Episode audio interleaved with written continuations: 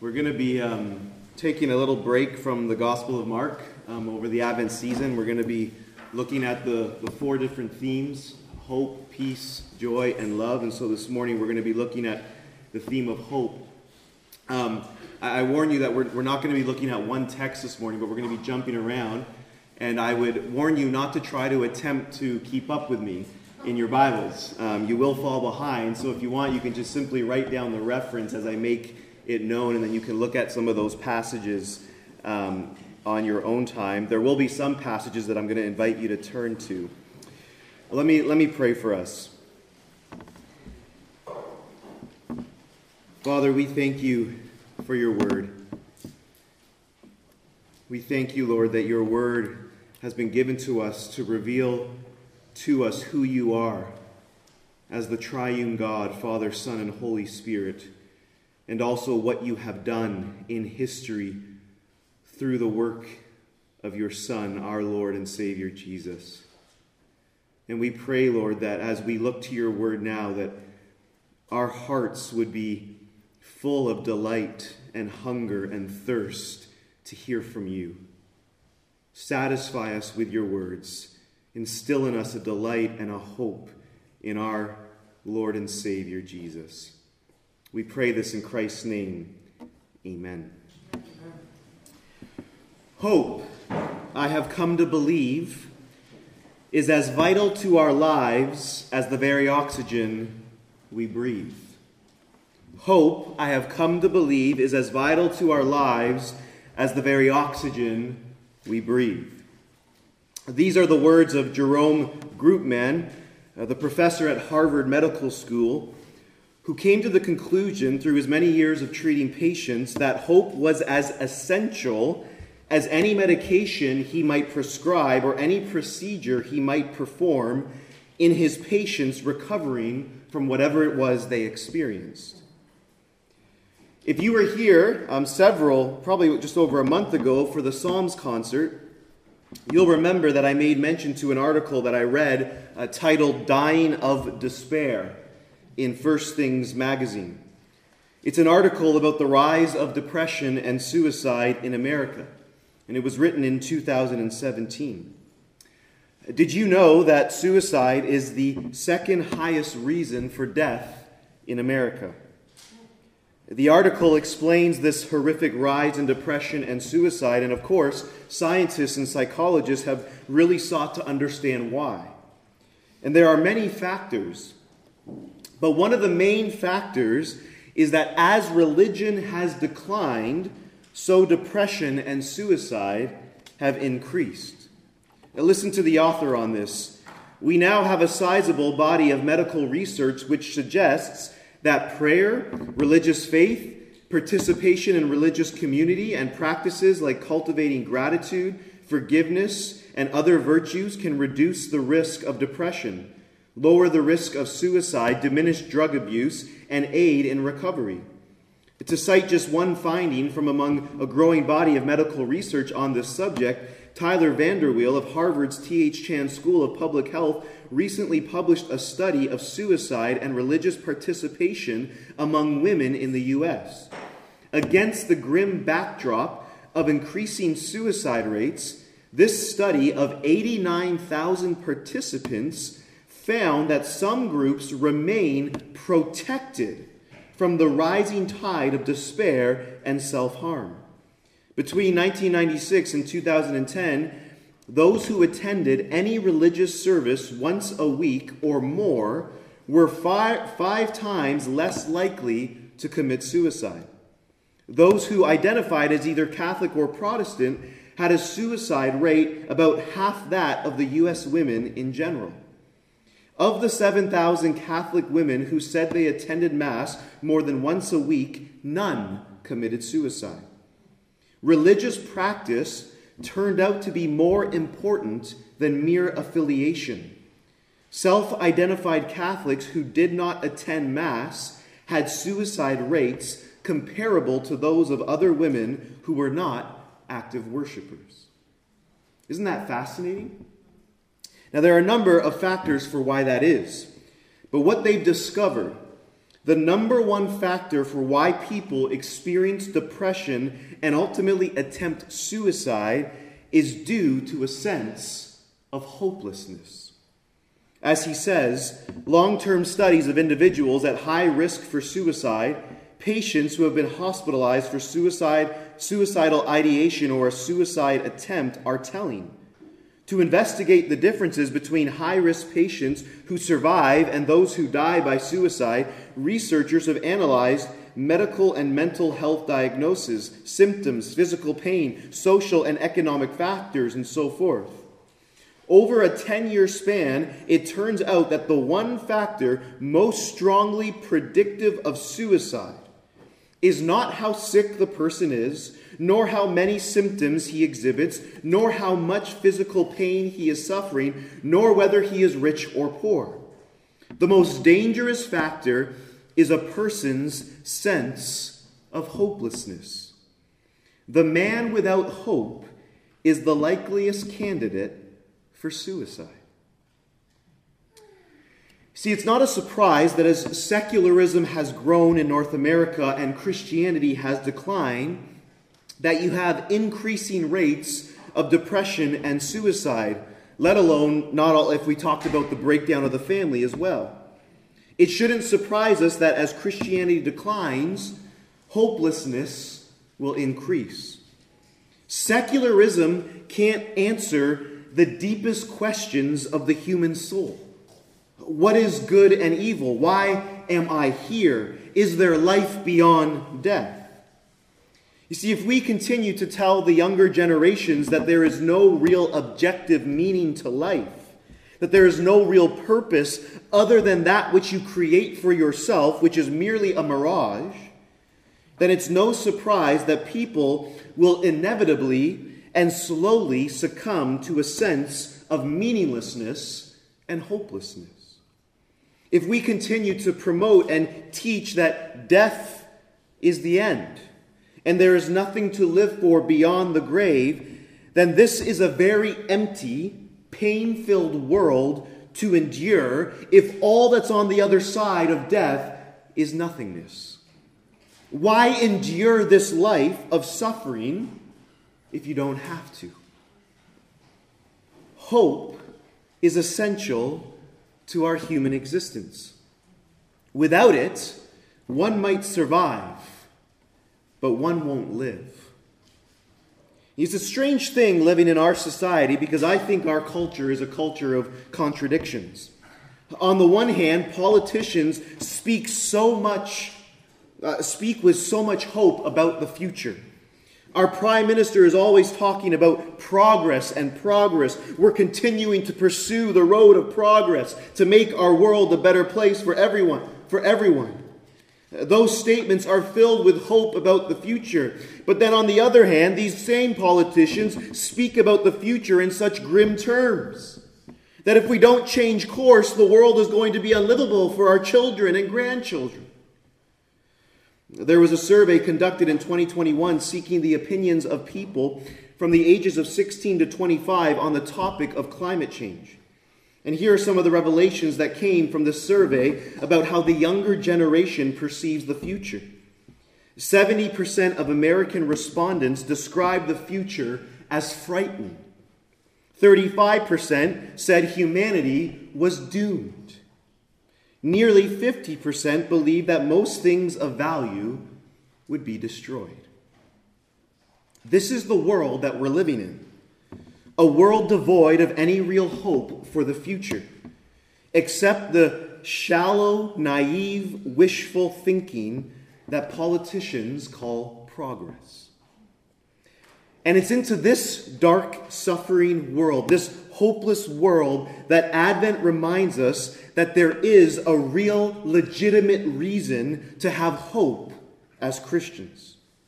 Christianity, from beginning to end, is a story about hope, where even in the darkest moments, the sun somehow always breaks through. In Romans 15 14, the Apostle Paul actually calls God the God of hope. The God of hope. And the reason is, is because all throughout the scriptures, God has a way of bringing hope into hopeless circumstances. In Genesis 3, Adam and Eve sin. They've hidden themselves in shame from God. And God pronounces judgment upon both them and the serpent. It's a hopeless situation, but God does not leave them without hope. Though undeserving, God promises that the seed of the woman will bruise the head of the serpent. A pronouncement of hope into a hopeless situation. And then you have Genesis 4, you have Cain and Abel. And Cain, who it's very clearly is the offspring of the serpent, kills Abel, who is the seed of the woman. All hope looks lost, for the seed of the woman is no more. But at the end of Genesis 4, Eve conceives and gives birth and names her son Seth, for she said, God has appointed for me another seed. Genesis 6, the earth is full of wickedness and corruption. It's a hopeless situation, and God swears that He will destroy all mankind from the earth, every living thing that breathes. But God, in His mercy, places His favor upon one man and his family, and though the whole earth is destroyed, God protects Noah and his family and makes a covenant with all of creation that never again will He flood the whole earth. Hope into a hopeless situation. God makes a covenant with Abram that through his offspring all the nations of the world, world will be blessed. But it seems like a hopeless situation for Abram's wife Sarai is 90 years old and barren, and Abraham is 100 years old. It's literally humanly impossible for them to have children. It would seem that God's promise to Abraham will not be fulfilled. But what's impossible with man is possible with God. And Sarai conceives and gives birth to Isaac. The seed of the woman is maintained. And then you have, of course, Israel, 400 years as slaves in Egypt, a hopeless situation. But God raises up a man by the name of Moses and delivers his people from slavery to Egypt. In the midst of hopelessness, God brings hope through his deliverance. And we could go on and on through the scriptures, seeing how God always seems to bring hope out of hopeless situations. He is the God of hope, and he continually restores hope to his people through his miraculous saving acts in history. You see, according to the scriptures, Christianity is all about an all powerful, loving God who brings real hope to people in hopeless situations. Robert A. Webb said these words Everywhere hope looks out of the windows of the Christian scriptures. And this is most certainly true when we think about the significance of Advent, the time in which Christians anticipate and celebrate the coming of Jesus Christ, the Son of God, born as a babe in Bethlehem. See, my hope, my desire for us this morning is to one, remind us, Christians, that we have great reason to hope. And then, secondly, that if you're here and not a follower of Jesus, that maybe you might, for the first time, place your hope in Jesus. So here's where we're going this morning. Number one, I wanted to, to, to define hope, because I've been saying the word a lot. Secondly, I want to look at the object of our hope. And thirdly, I want to reflect on the duty of the Christian in cultivating hope. So, first, hope defined. For simplicity's sake, we could say there are two definitions of hope. The first one, we'll call it common hope. This is the kind of hope that every human being experiences in some fashion. Uh, even the Bible speaks of this hope. Uh, this common hope can be defined, according to the dictionary, as feeling a feeling of expectation and desire for a certain thing to happen. Common hope can be defined as a feeling of expectation and desire for a certain thing to happen.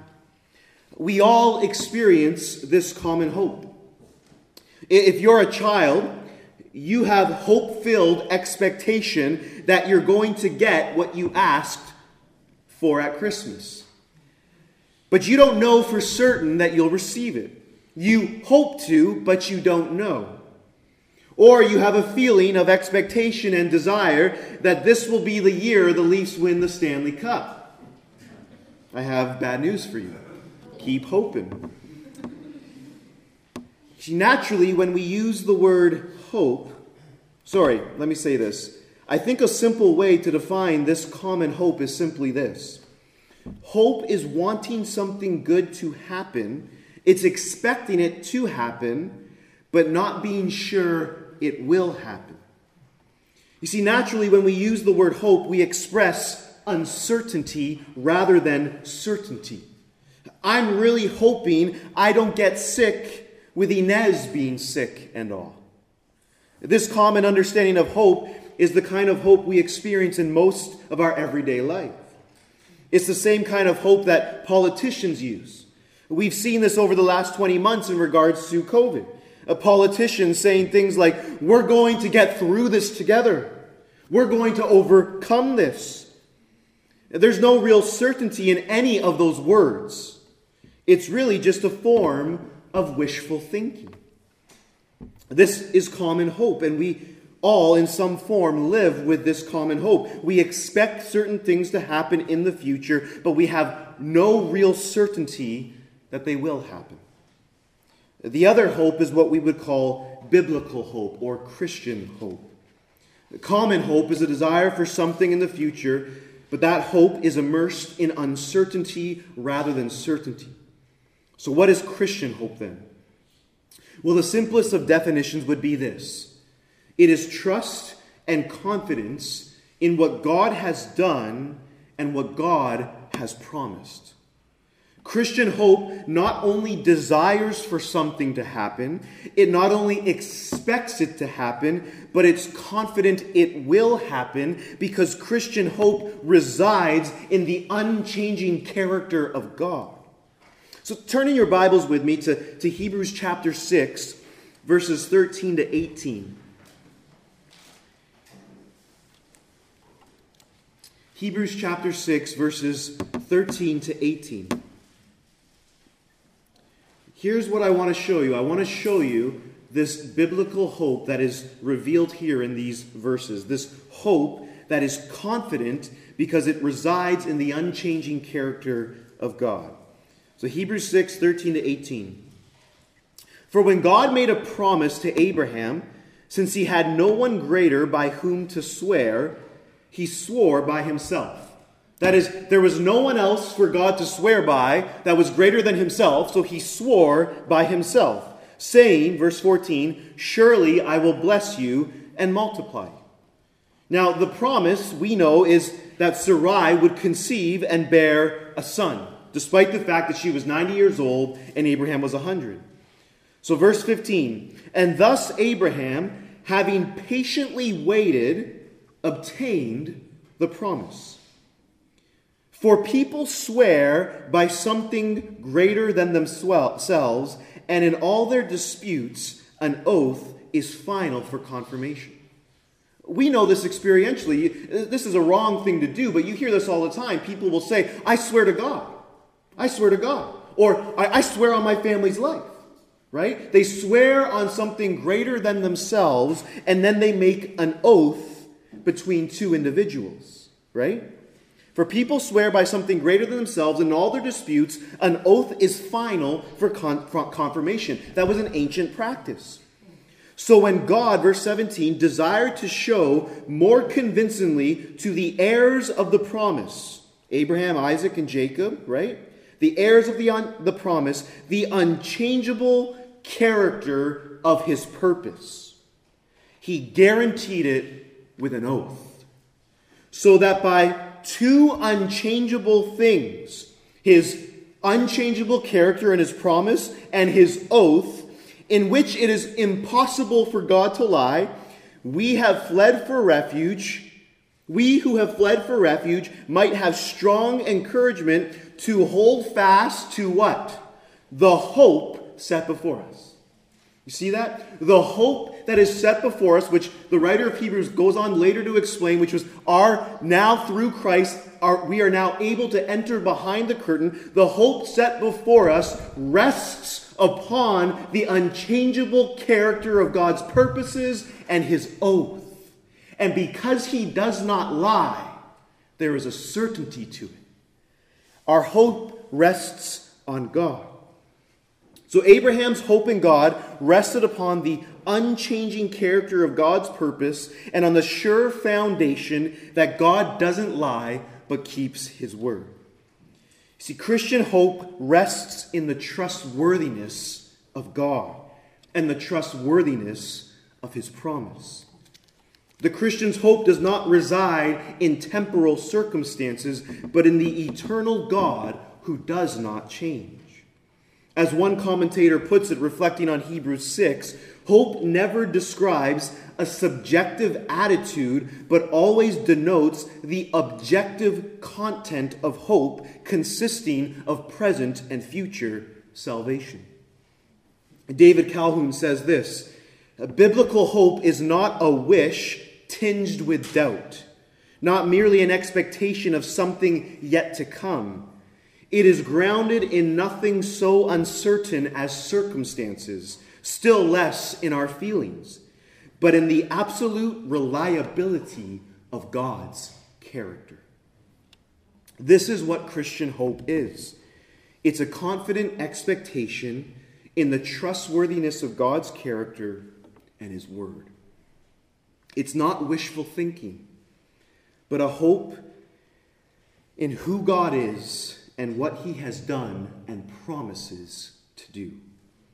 So when the Bible talks about the unbelieving world having no hope, it's referring to Christian hope, not the common hope that we all experience.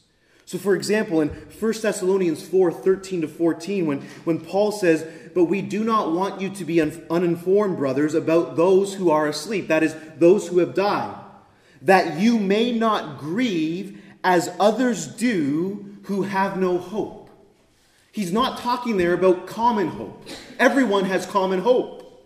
What he's talking about there is the Christian hope that rests upon God's unchangeable character and the promises of his word, as he then goes on to say, For since we believe that Jesus died and rose again, even so, through Jesus, God will bring with those who have God will bring with, those, with him those who have fallen asleep.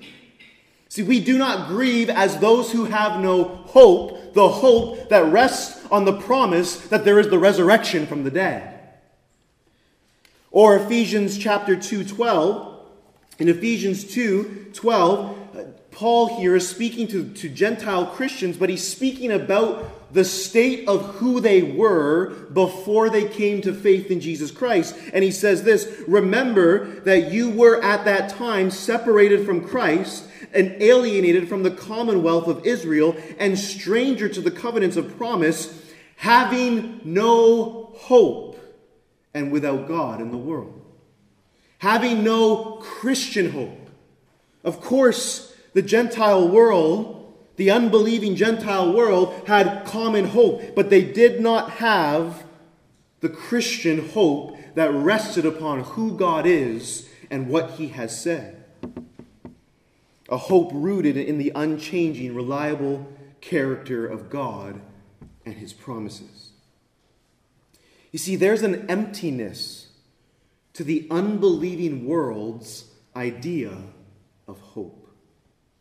So this is what this is what hope is biblically speaking. This confident expectation that's rooted in the character of God and his word. Secondly, we need to look at the object of our hope. Now, this has already been implied as we've looked at the definition of Christian hope. Uh, the object of our hope is God and what He has done and promised, but, but I want to get even more narrow in light of Advent. The scriptures make clear that the object of our hope is God revealed in the person and work of Jesus Christ. There are several places in the New Testament where Jesus is defined as our hope.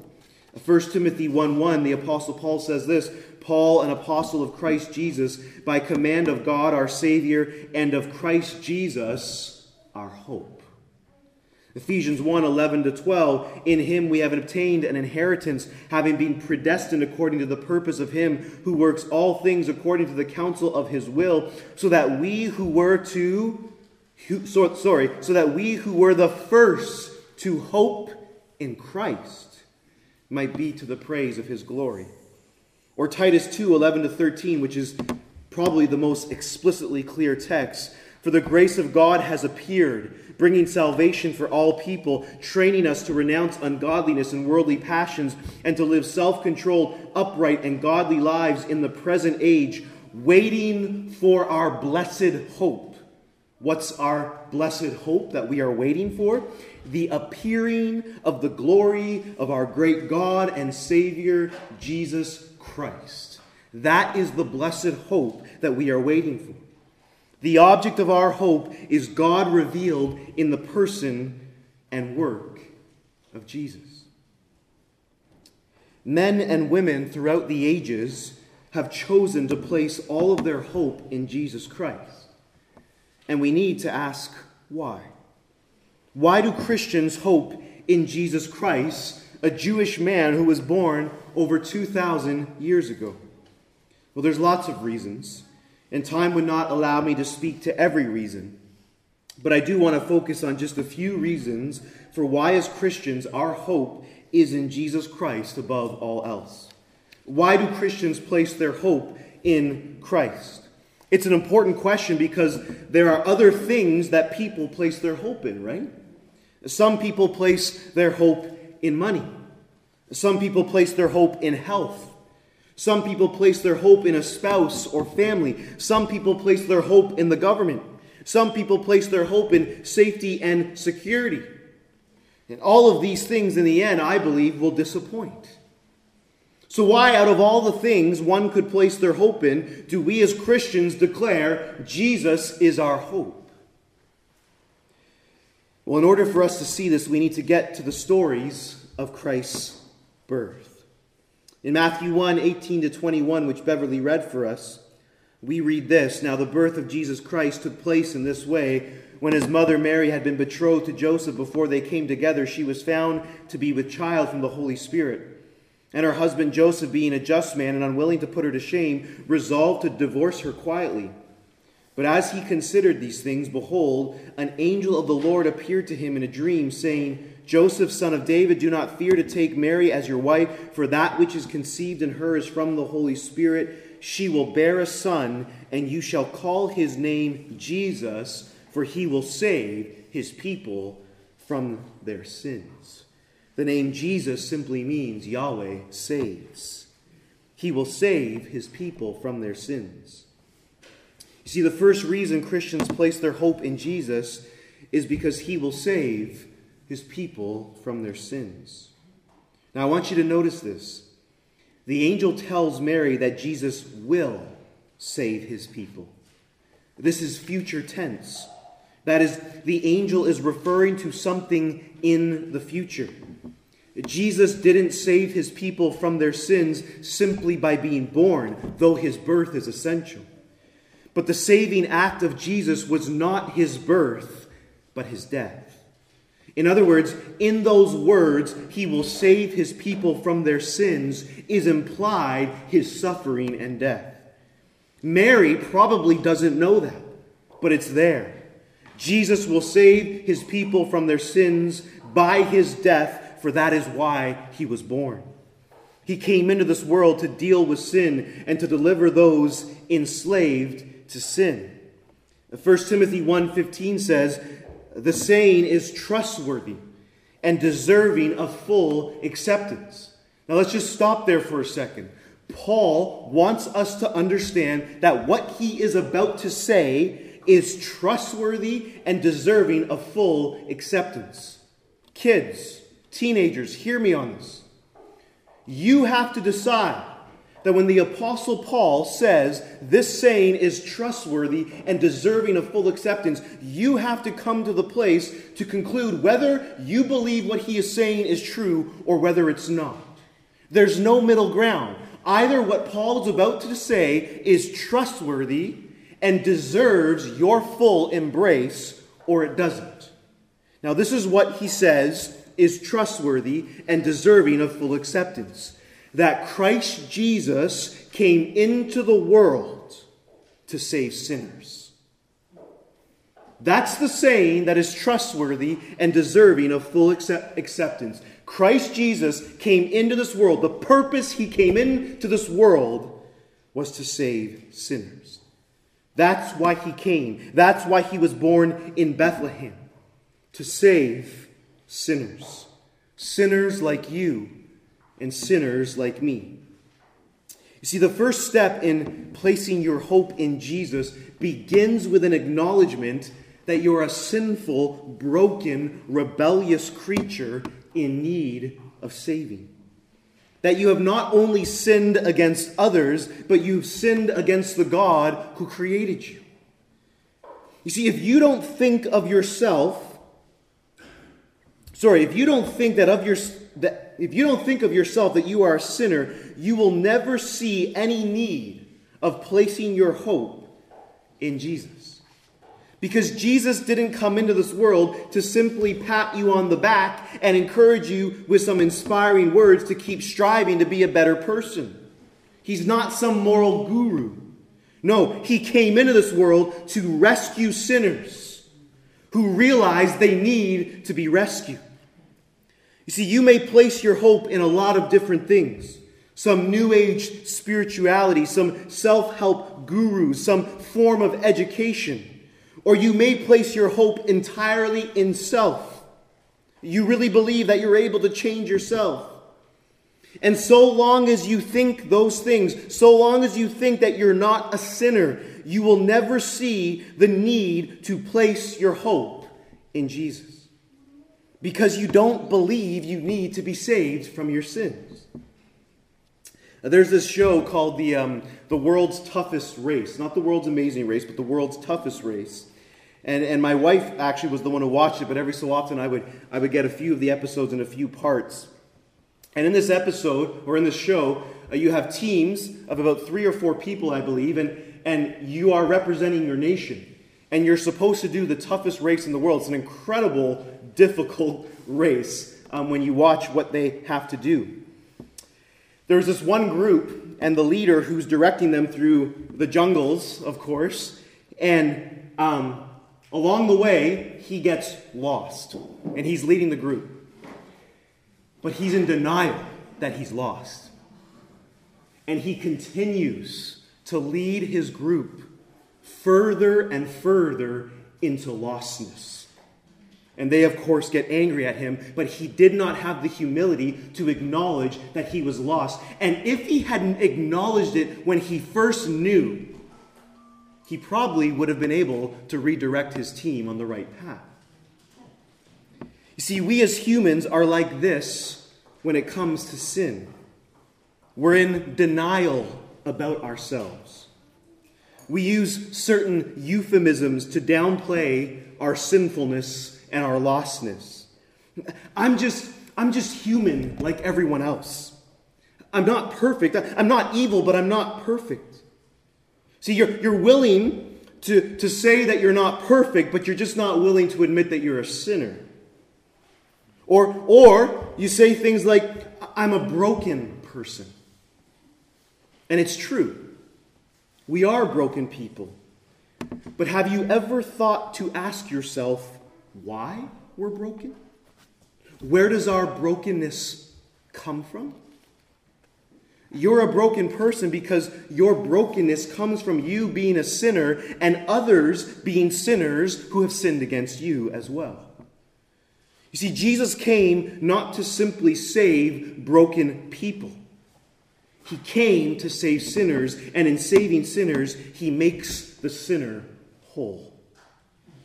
And this is why Christians place their hope in Jesus because they believe He alone is able to save them from their sins. They've experienced this reality because He came into this world and died on a cross and paid the penalty for our sins. The second reason Christians place their hope in Jesus is because they believe he will right all wrongs. That is, he will establish righteousness and justice. Now, this is probably an element that isn't talked about enough at the season of Advent. But the coming of Jesus is actually an announcement by God that the justice of God will win and reign supreme. Christians have placed their hope in Jesus because we believe he alone will overcome and prevail against the evil and injustices of this world. It would be an understatement to say that our world is drowning in systemic evil. Boys and girls are trafficked as sex slaves in places like Thailand and the Philippines to wealthy sex tourists from places in the Western world, and governments turn a blind eye. Turn a blind eye. Indigenous girls are shipped and trafficked all across Canada by very powerful people, and the government of Canada does nothing.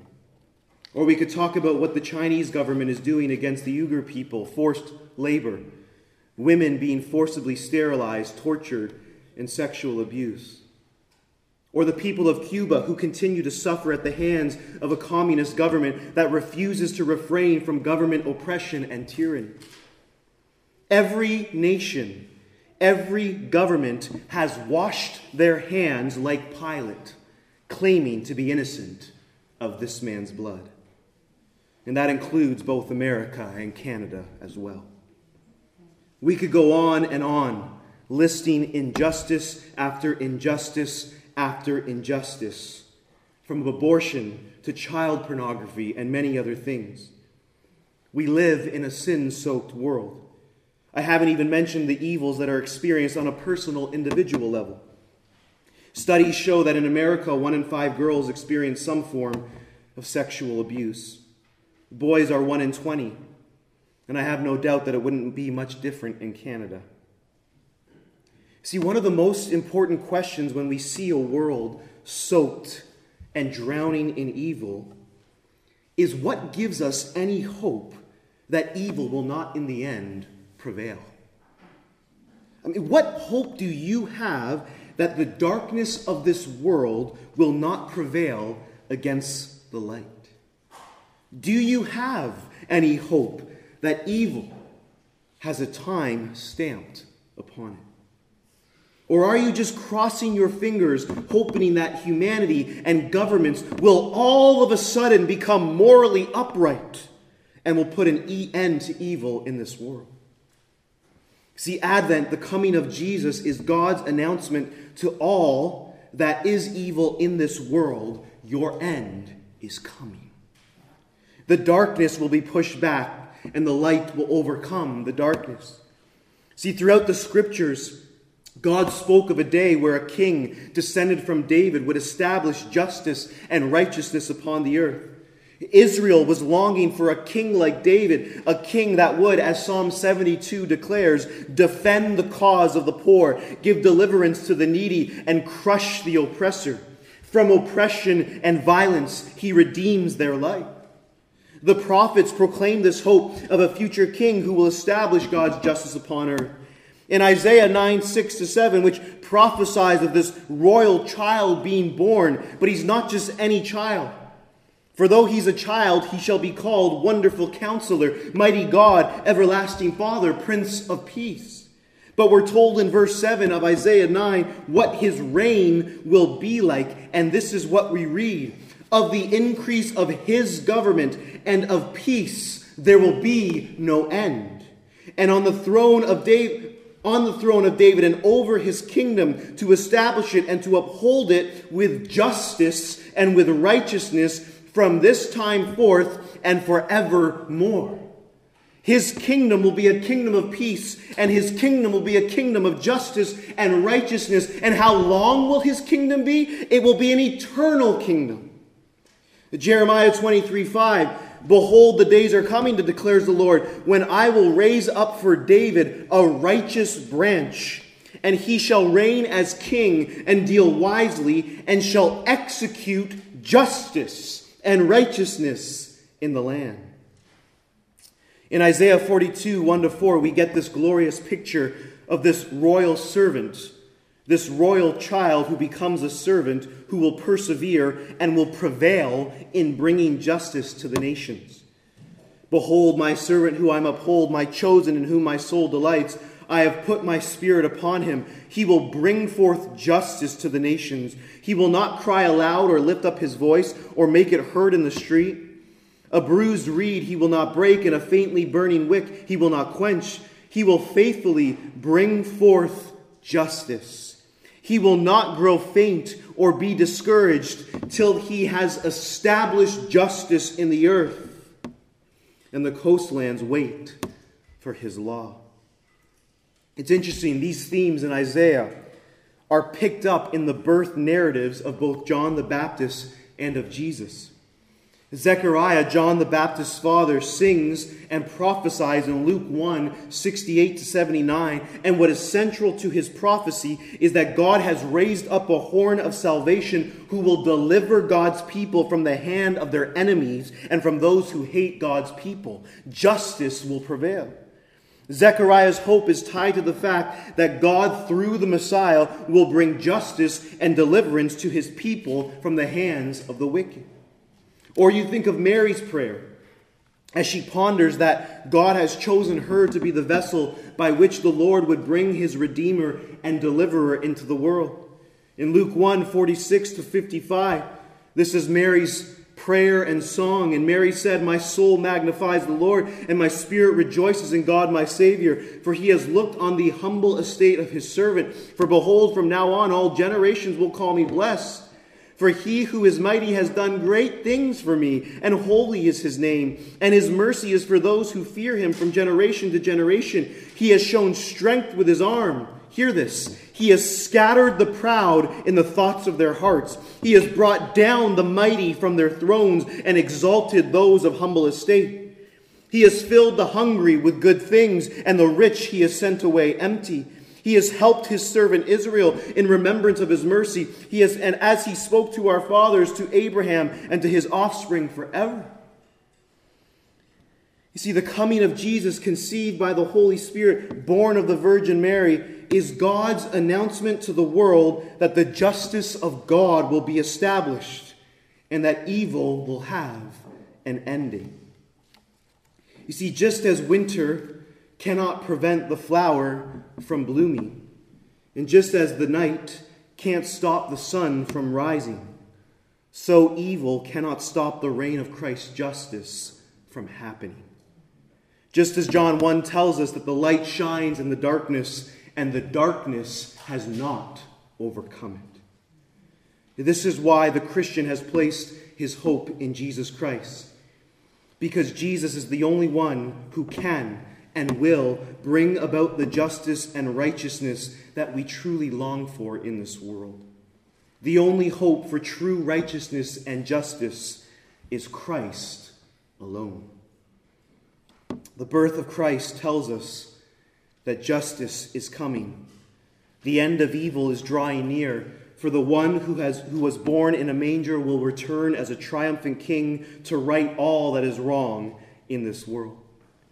You remember Mr. Beaver, who recites a famous rhyme from, from uh, sorry, a famous rhyme of Narnia in reference to the coming of Aslan. And he says this Wrong will be right when Aslan comes into sight. At the sound of his roar, sorrows will be no more. When he bares his teeth, winter meets its death. And when he shakes his mane, we shall have spring again. This is why Christ is the object of our hope. In him there is deliverance from sin. In him righteousness and justice shall be established upon the earth. And this leads to my third and final point. What is the duty of the Christian in cultivating hope? We have this glorious objective hope in Christ, the forgiveness of sins, the future reign of Christ's righteousness and justice. And we've just looked at the tip of the iceberg this morning. We haven't even touched upon the resurrection hope or sharing in the divine nature, as the Apostle Peter puts it. But the question we need to wrestle with is how do we, as Christians, cultivate hope in this glorious hope that we have in Jesus Christ, so that our hope in Jesus will not decrease but increase. See, in Hebrews 6, the writer of Hebrews tells us that God wants us to hold fast to the hope that is set before us, which means if we're not careful, we can let that hope slip away. We have a responsibility to hold fast to our hope. This means, brothers and sisters, that our hope in Christ can weaken and dissipate. Not that the objective reality of that hope can dissipate, but our desirous, confident expectation of that hope can weaken. In Romans 15 13, we're told that God wants us to abound in hope. And so it's an important question. How do we cultivate hope? Because Christians are not immune to despair, depression, hopelessness at times. It's impossible to read the scriptures and not conclude that.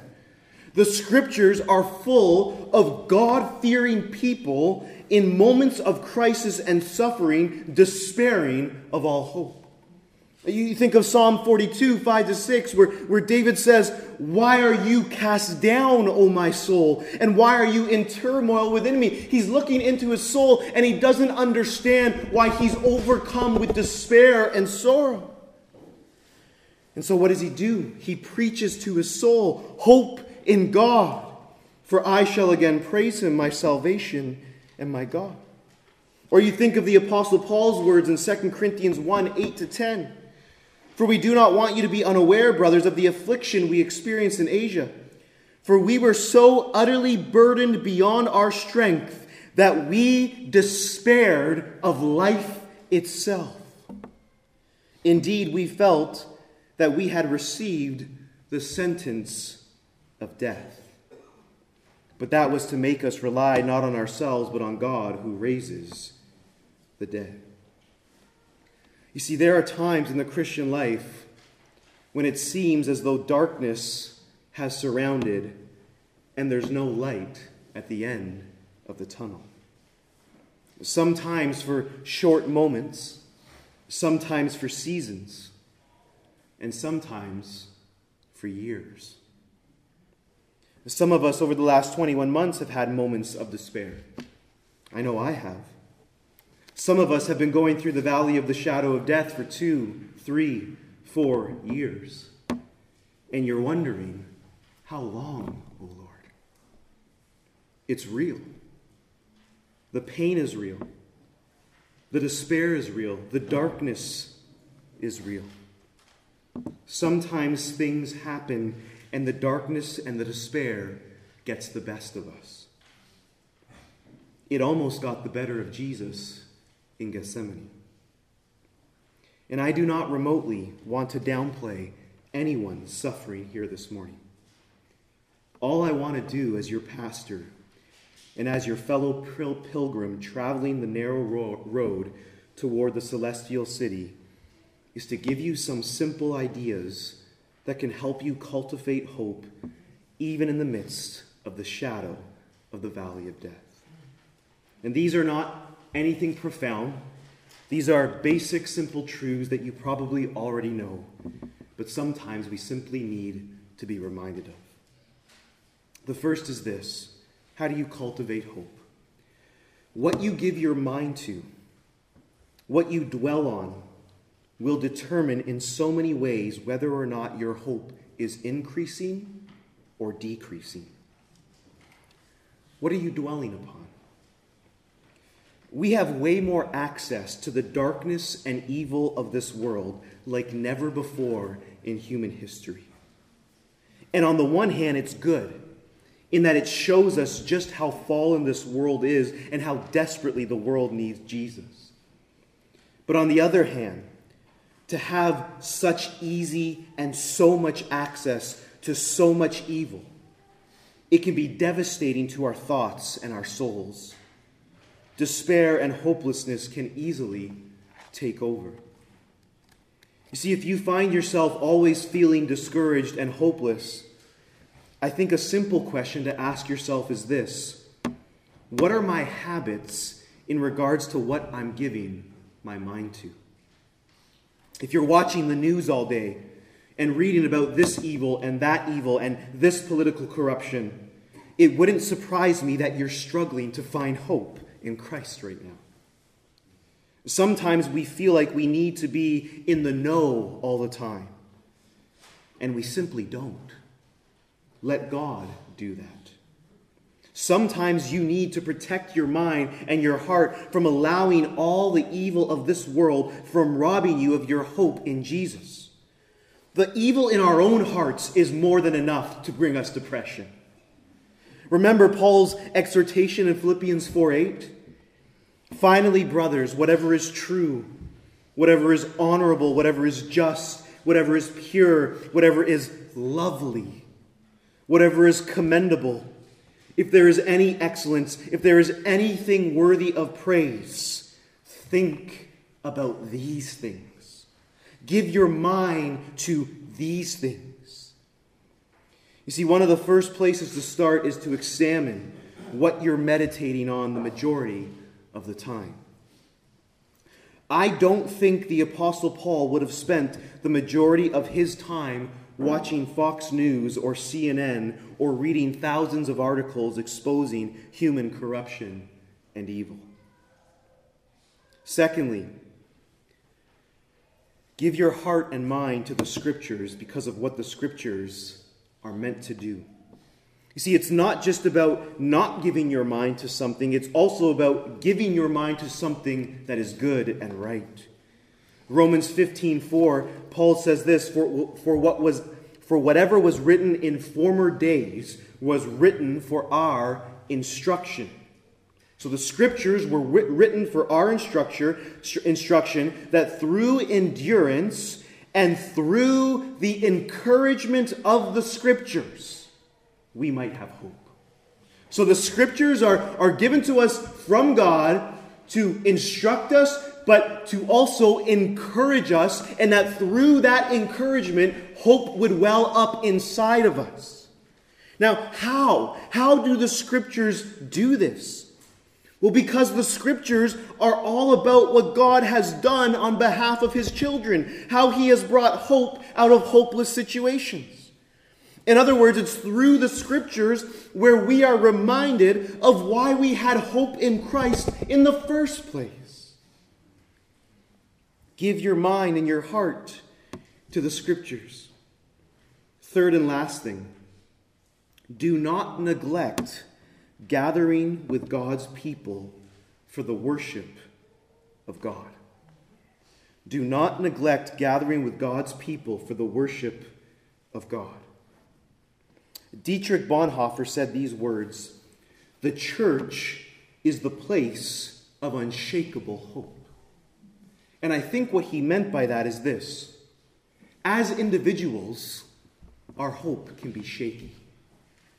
But when we gather as God's people to worship God and to remind ourselves of the hope that we have in Christ Jesus, there is an unshakable hope that we experience in that moment.